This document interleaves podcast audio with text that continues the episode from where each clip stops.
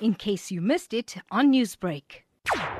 Well, this is an important day in the history of South Africa because it gives us a sense of arrival to the country that we had all been fighting for for decades, probably centuries, you know, of uh, fighting for land, uh, resisting invasions, and, and of course many other types of resistance that South Africans had to deal with. But main one being apartheid. Madiba walking out of Victor Verster was a symbolism of that entire battle and struggle of, of the African people to arrive at a time when we knew that this was going to be a shift in our lives and in, of course, our country.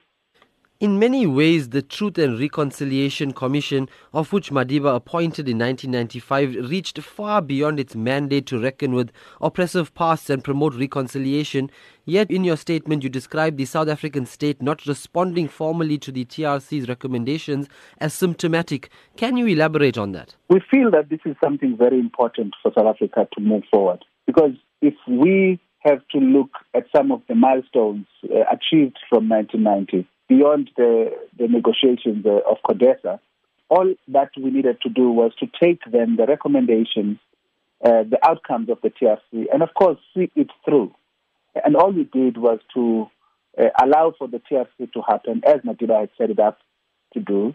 Uh, and beyond his presidency, uh, more should have been done to make sure that people who started hearing the truths and the painful truths about uh, the, the, people uh, who were missing, who were killed, uh, who were their relatives, their children, um, their families. We were supposed to at least see a, a process of starting to heal those people. The Nelson Mandela Foundation has welcomed indications that the South African state intends to reconsider the recommendations of the TRC. Can you speak about what are some of the recommendations?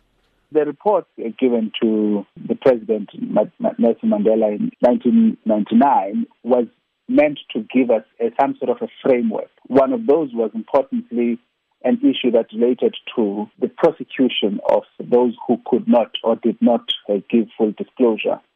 And that should have uh, been one way to give full confidence to the South African populace that indeed the actions of uh, uh those who were you know, uh, behind these atrocities.